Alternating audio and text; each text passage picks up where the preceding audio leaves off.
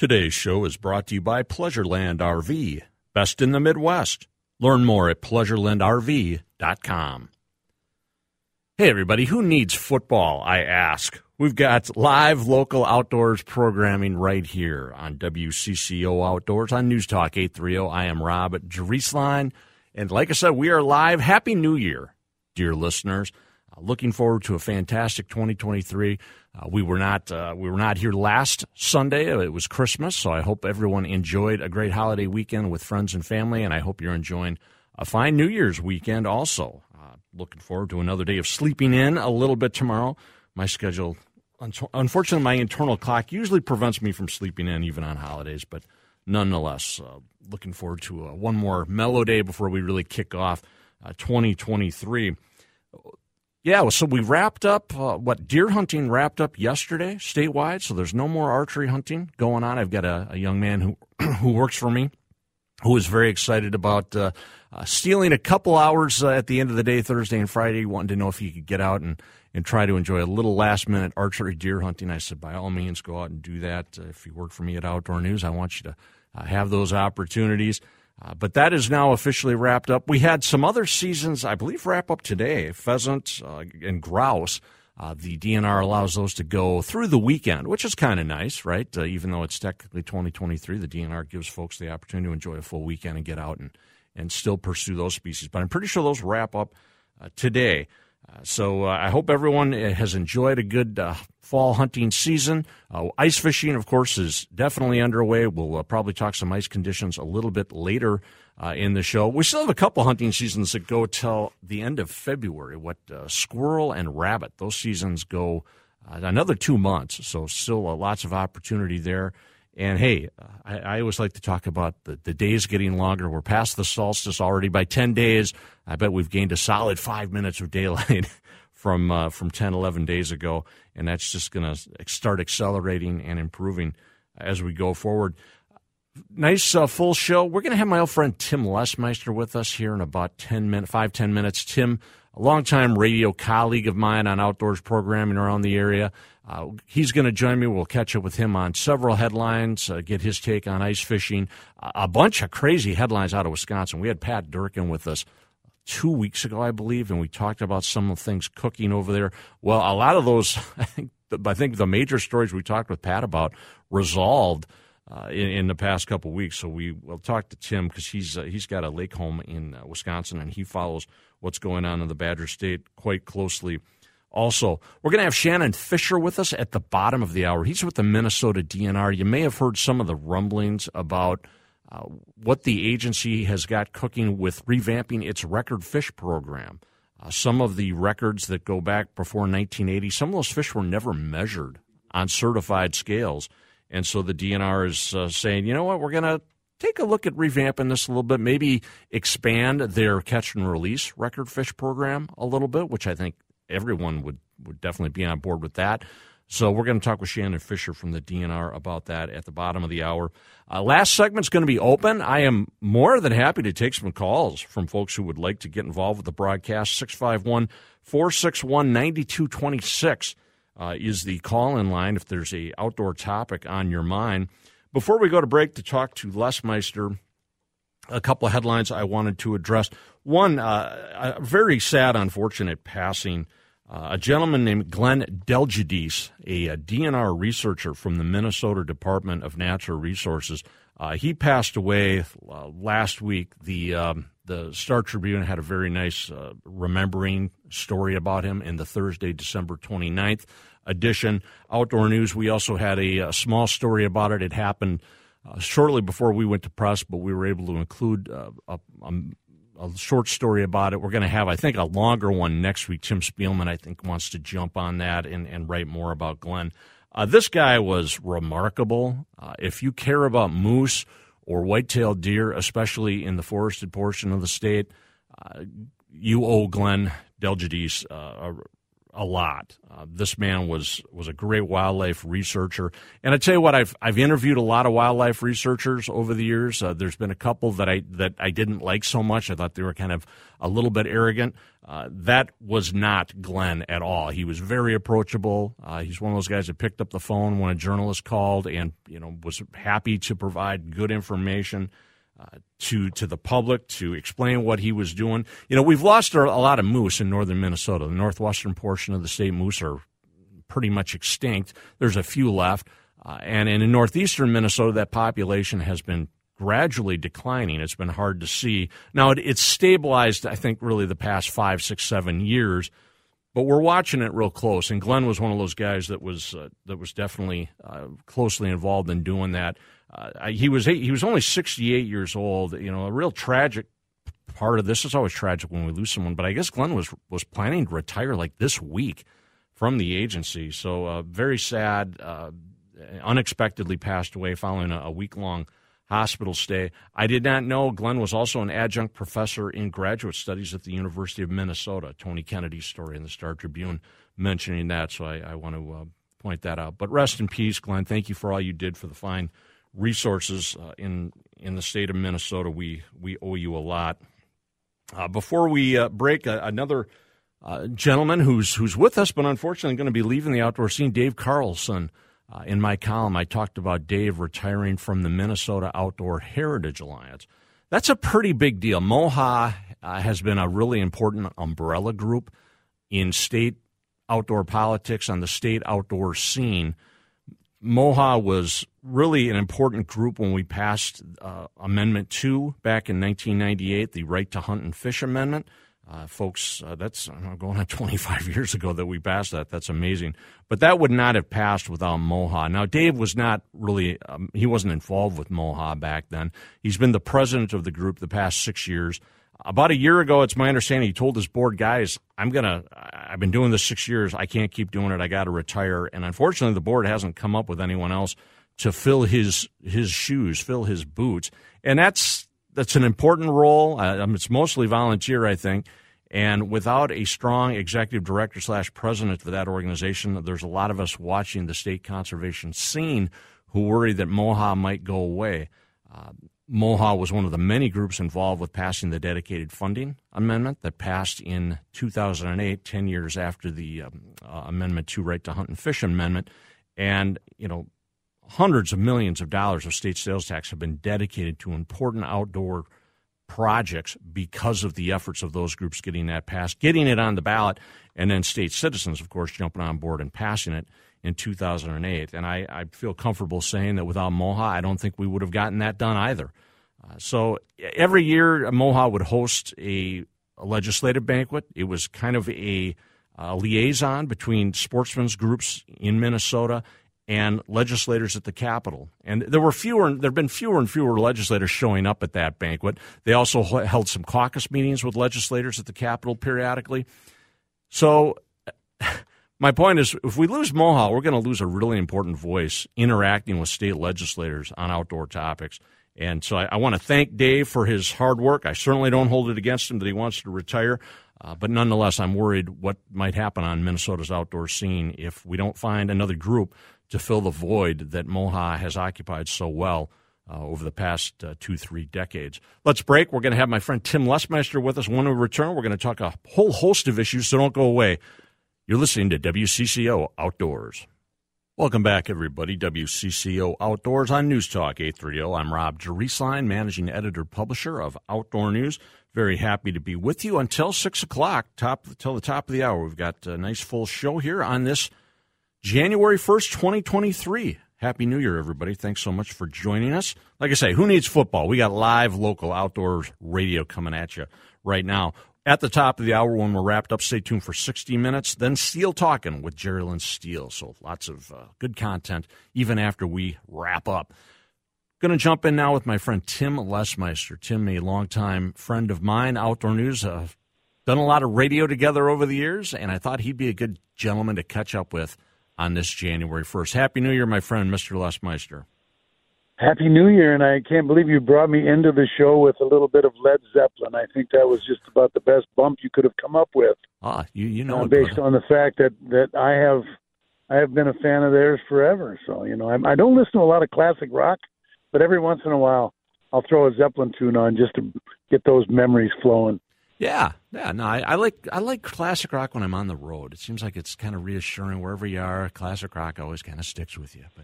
But uh, it t- sure does. Timmy, uh, real quick, ice report. Your son Brent's got an ice house, I believe, out on Minnetonka. How are ice conditions out there? Have you talked to him in the past day or so? How's the fishing?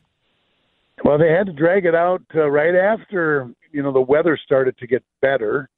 Uh, they had to drag it out with uh, with four wheelers because. Uh, the ice was just right on the edge. You know, do you drive out? Do you not drive out? And I'm always pushing the, my boys to, you know, it's it's all about extreme caution yeah. when you're out on the ice. You you want to you want to go with what you know. And so they pulled it out with four wheelers. They've got some holes drilled. Uh, the the night crappie bite on uh, Carson's Bay, where they've got the, that shelter set up, is has been a little spotty.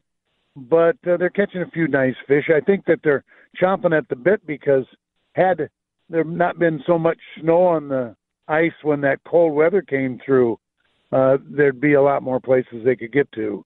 And this is a really good time of the year to be walleye fishing, and, and they just can't get to it. So they're going to have to be satisfied with the uh, tip-ups in the day for pike and those uh, twelve-inch crappies at night. That's where they're at right now. As challenging as the ice conditions have been here, given the snow and then this warm-up we had, I was talking to guys a couple states east in Michigan, and it, it's a real mess because uh, it got even warmer. It got up into the forties there. So I guess we'll be happy with what we got, uh, especially up north. I think we've got we got some good ice fishing.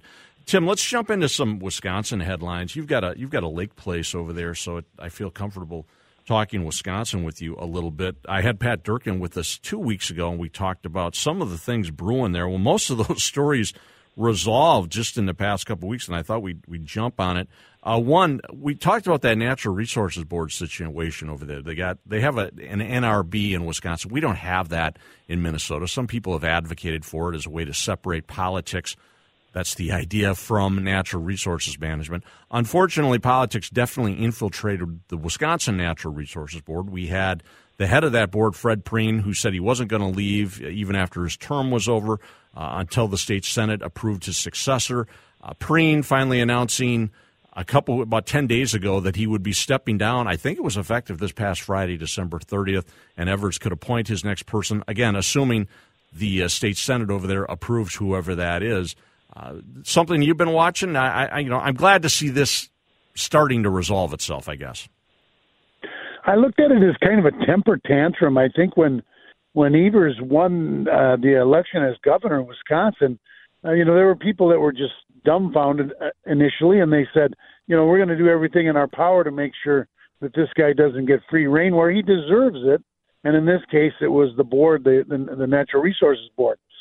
And it's just, you know, to me, that's pure stupidity. They talk about establishing something like this in Minnesota to take the politics out. You can't take the politics out. We're in a situation right now where he says he's not leaving, and the courts actually supported him on this. Yeah, but, they did in, in a four to three ruling. That's right. Yeah. But we know who, you know, sadly today the courts are almost as political as the politicians are. Yeah, good point. But, yeah. but, but yeah, because we know who basically put those judges in place that made that decision. So here this guy is sitting there saying, I'm not leaving, but come on. When someone is elected governor and has the obligation to put people into a position uh, because they feel that, you know, the direction that a particular agency should go should be steered by that individual that has actually won, then don't you think it's right that you step down when your time is up? No, throw a temper tantrum.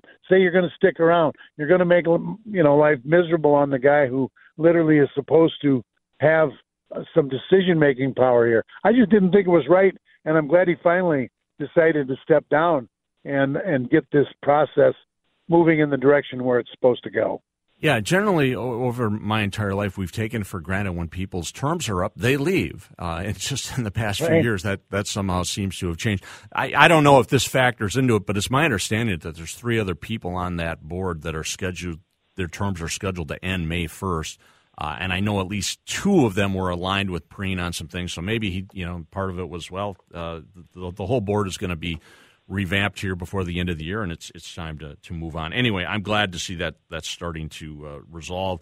Uh, we've got a new D N R commissioner over there, uh, except they don't call it commissioner. They call it D N R secretary. I've always um, it seems like a strange word for, for what we call a D N R commissioner, but, but nonetheless, Preston Cole uh, had that role for the first Evers term, did a good job, uh, locked horns with Prehn a couple times at some Natural Resources Board meetings, I believe. Uh, but he's in his early sixties, sounds like he's ready to retire. Uh, Wisconsin Outdoor News, Dean Bortz, I think, broke this first, but I see uh, Wisconsin Public Radio, other stations, uh, other news sources over there uh, reporting uh, that Evers has appointed a new guy. His name's Adam Payne. Uh, looks like he's in his early fifties. Looks like he's got a pretty good outdoor resume. Seems like a middle-of-the-road kind of guy. I'm uh, cautiously optimistic. What do you think? Yeah, I'm I'm very optimistic because I think that what the Department of Natural Resources needs more than anything in Wisconsin right now is somebody that understands administration and can pull everybody together. This guy, you know, it seems to me is this is one of his strong suits, and I believe – that because of that, we might see some continuity, which is something that the Wisconsin D N R doesn't have right now and hasn't had for a while.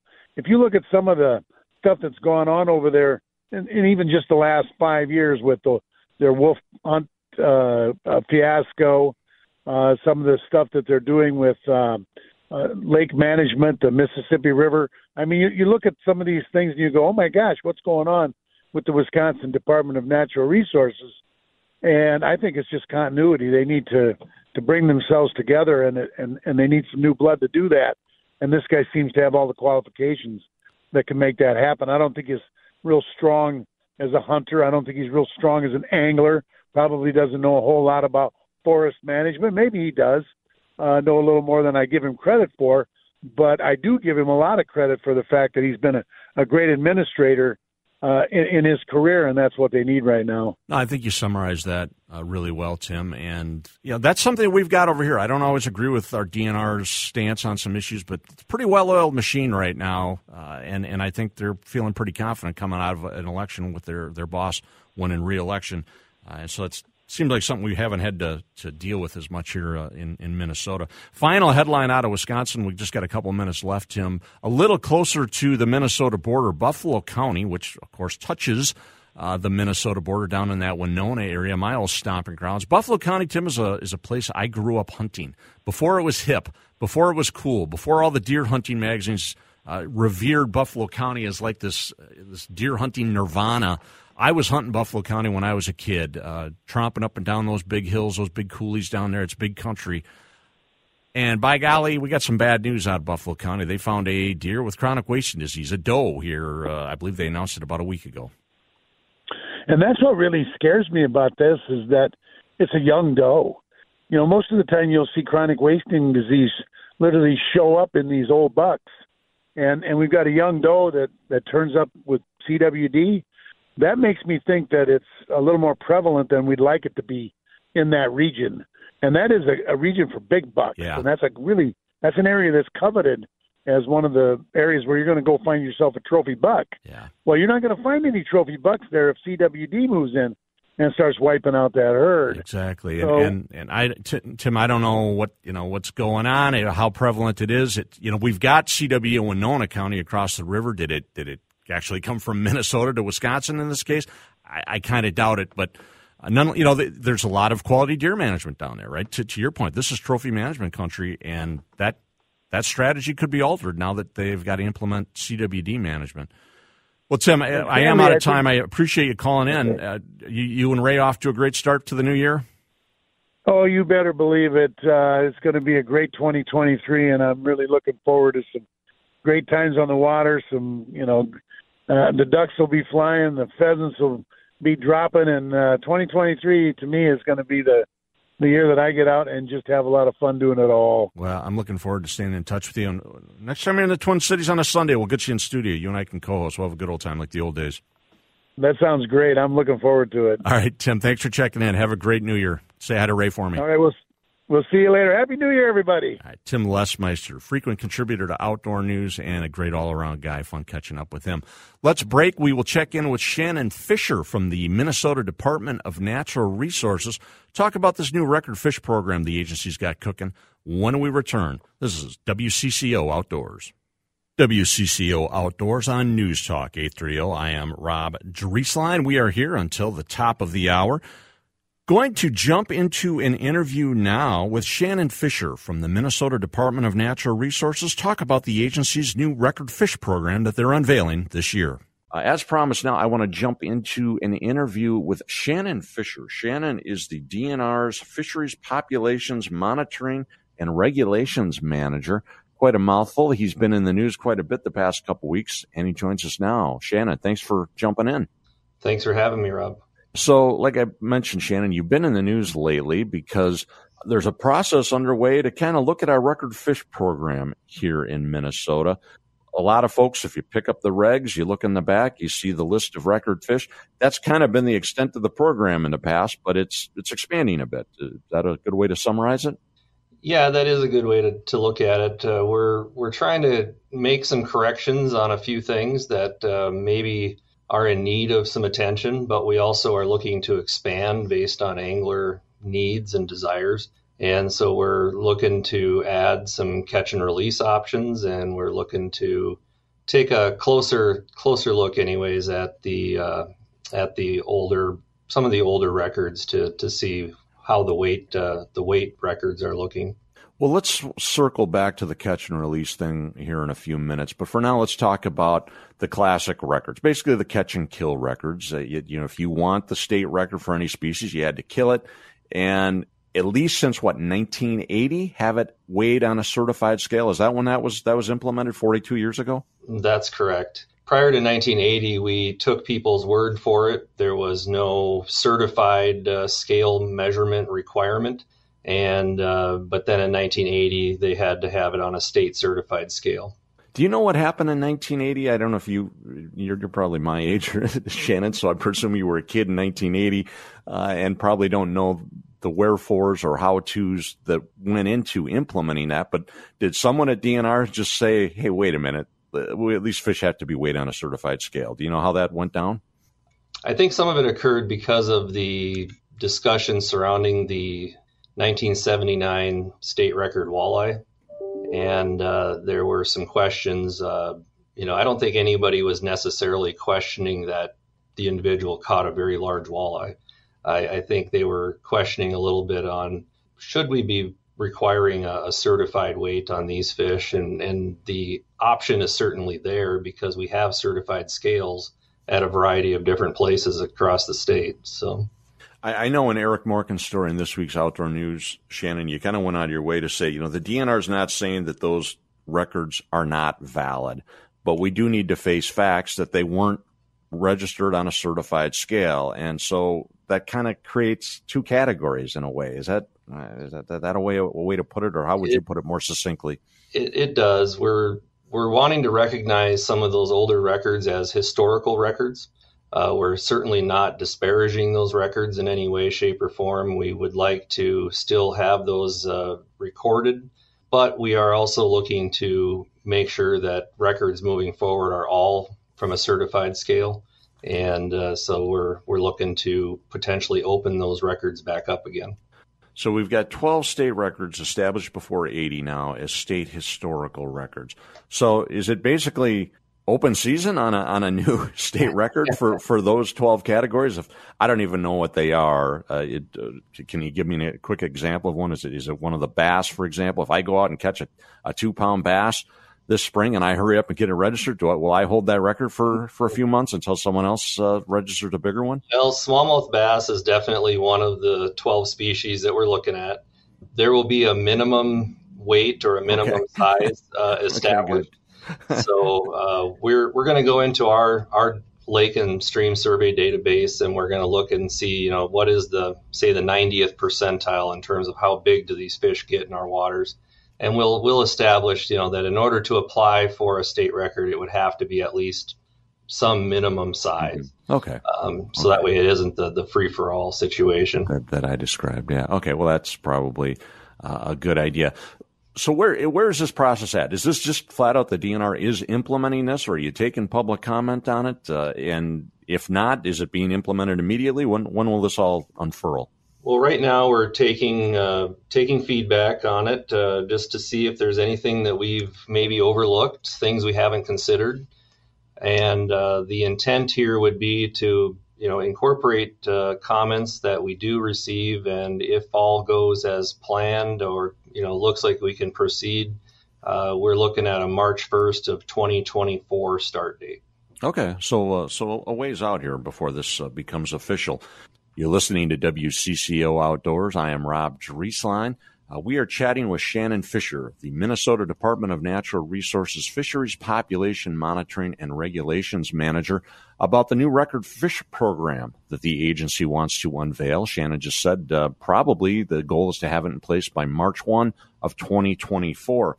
Let's, uh, as I mentioned earlier, circle back to the Catch and Release Record Fish Program. We've got, what, four species that are part of that program now: northern pike, muskie, lake sturgeon, and flathead catfish.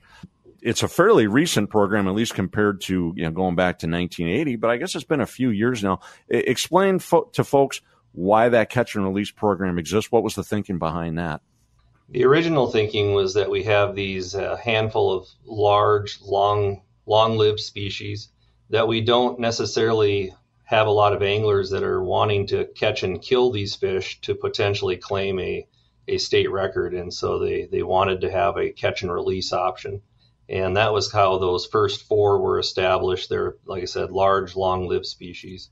However, we've got a lot of anglers now that uh, have expressed interest in, in other species. Uh, they would uh, like to have catch and release options for largemouth bass and walleye and others. And we also have a growing interest in, in rough fish, and the anglers that are harvesting rough fish or, or going after rough fish, they're not necessarily wanting to kill a large rough fish specimen either. And so they've been asking for some catch and release options as well. So would you describe the catch and release record fish program as, as reasonably popular? Do you get a fair number of entries for, for some of these species? I mean, there's only four, and, and so I presume there haven't been a lot, but maybe I'm wrong. Has it been, would you describe it as popular?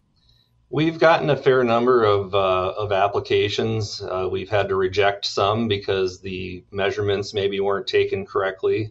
Northern pike and muskie have, have changed hands a number of times in the last mm-hmm. few years.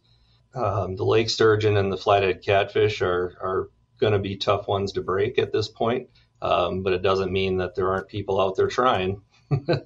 So the plan is to add, what, eighteen other species to this catch and release record fish program, what, six per year starting in twenty twenty-four? That's that's correct, yes. All right, so twenty twenty-four you'd have six, twenty twenty-five you'd have six, and twenty twenty-six you'd add six more.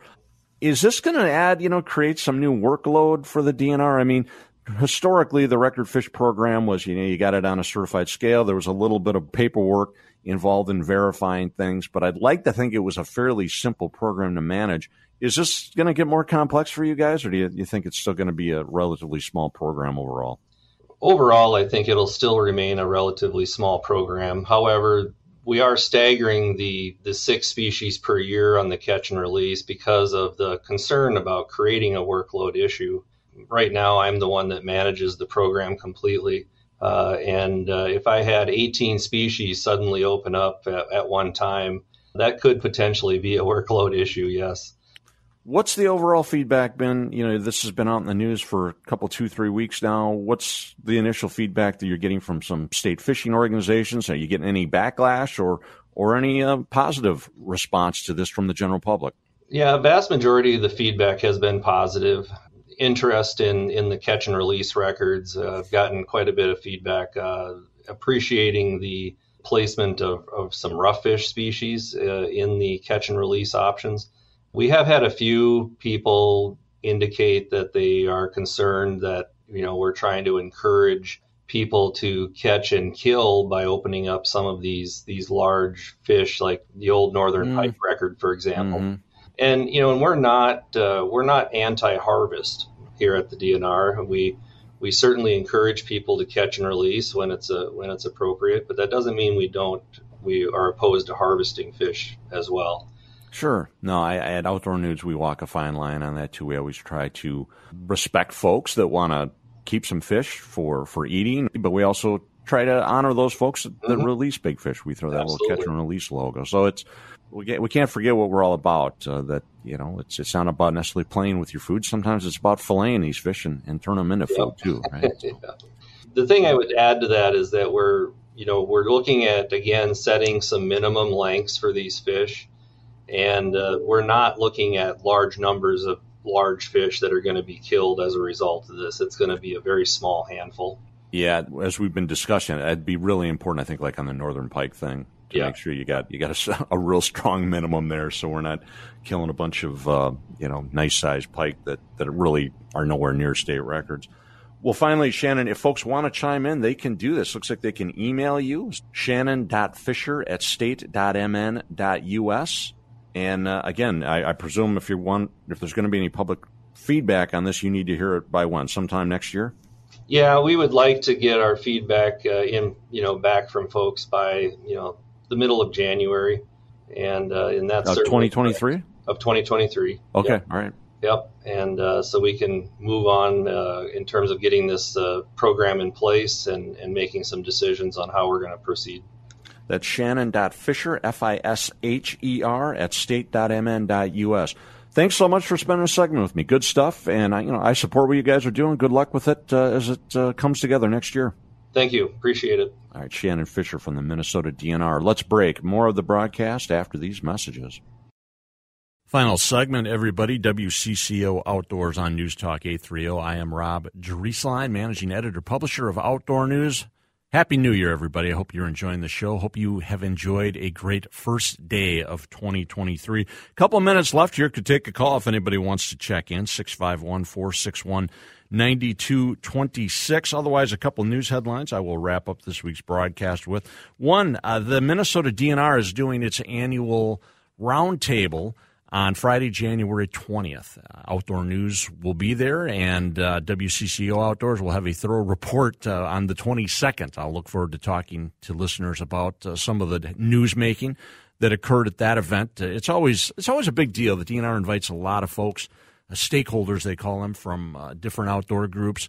Uh, there's usually hundreds of people there, and it's a good opportunity to uh, mingle with a lot of folks and find out what the D N R's priorities are Uh, as we go into uh, the coming year.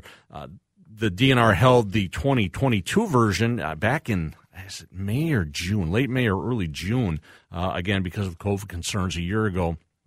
Uh, it's traditionally held in, in January, so we're kind of getting back on schedule. Uh, really excited to uh, to see that event kick off again. Uh, the D N R this year, for the first time ever, telling the general public that there were some slots for the general public if they wanted to get involved, if they wanted to register and participate in the roundtable, an event they read about in the outdoor pages in Minnesota.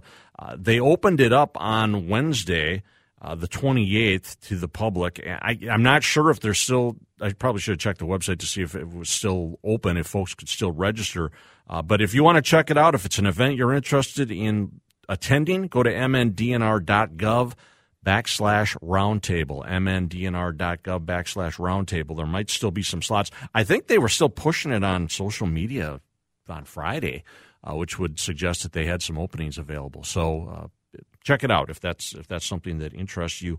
Uh, there was a big, uh, what, what we call in the, uh, the business, news dump on Friday that came out of the Biden administration.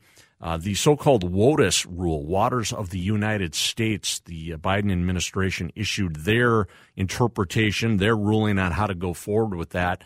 Uh, you, you know, you want to talk inside baseball regulations? Well, yeah, WOTUS is one of those things, but it's it's an issue that's been kicked around a lot.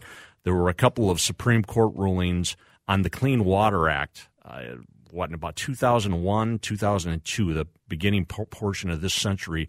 Prior to that, everyone kind of accepted what the Clean Water Act said about some of these wetlands rules and navigable waters, what what rules were what waters were protected under the Clean Water Act. Those Supreme Court rulings kind of threw that all into a tizzy, and every administration since has been trying to figure out how to how to navigate this, so to speak. Uh, the, the George Bush George W. Bush administration took a crack at it.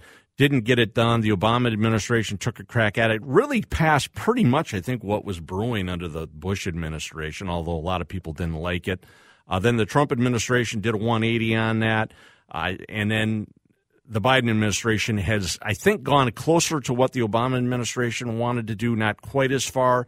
Uh, of course, there's a lot of people that, that saw what came out Friday. Uh, and, and some of us in the news business weren't thrilled that it came out, you know, hours before a holiday weekend. That's why we call it a, you know, a weekend holiday weekend news dump. Uh, there's apparently a lawsuit brewing in the Supreme Court, Sackett versus E P A, Environmental Protection Agency, that's going to play a role in all this. So a lot of folks, even folks who maybe view this rule and and and, and you know, environmental protection of waterways a little different through a different lens than I do, who are saying, why why issue this when we're on the cusp of another Supreme Court ruling on it? And I got to admit, that that makes some sense. So bottom line, we're probably not done uh, with, with this uh, rule. But I'm also I'm still waiting to hear from some conservation groups and get their take. Usually when you, a ruling like this comes down, you spend the rest of the day going through your emails, all the conservation groups, Ducks Unlimited, whatever they might be, issue press releases with their take on on this, whatever the new government rule is. I didn't get any of that this week, and I suspect it's partially because of, of the timing right before the holiday weekend. So perhaps a week from now, perhaps a week from now, we'll know a whole lot more about it.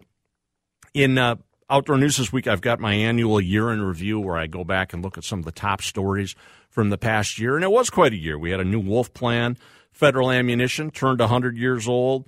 Uh, We'll probably get someone from Federal on again to talk about that. Uh, the Jim Hauptman won his, or uh, Joe Hauptman rather, won his sixth federal duck stamp, uh, tying his brother Jim, who uh, had also won it six times. There are only two men to uh, to ever win that. And probably the, one of the biggest stories was that big poaching case on Lake Erie uh, involving that tournament that popped out there. So uh, we'll we'll maybe talk more about the year in review next week. Uh, for now, I want to wish everybody a happy new year one more time. I want to thank all the healthcare workers out there, the law enforcement workers out there who've been working over the holidays the past two weeks, as well as radio producers like, like our own Jonathan Lowe here, who's been working hard over the holidays, uh, including today. We wouldn't get uh, cool things done like radio without people like him. With that, everyone have a great week out of doors. Rob Drieslein signing off for W C C O Outdoors.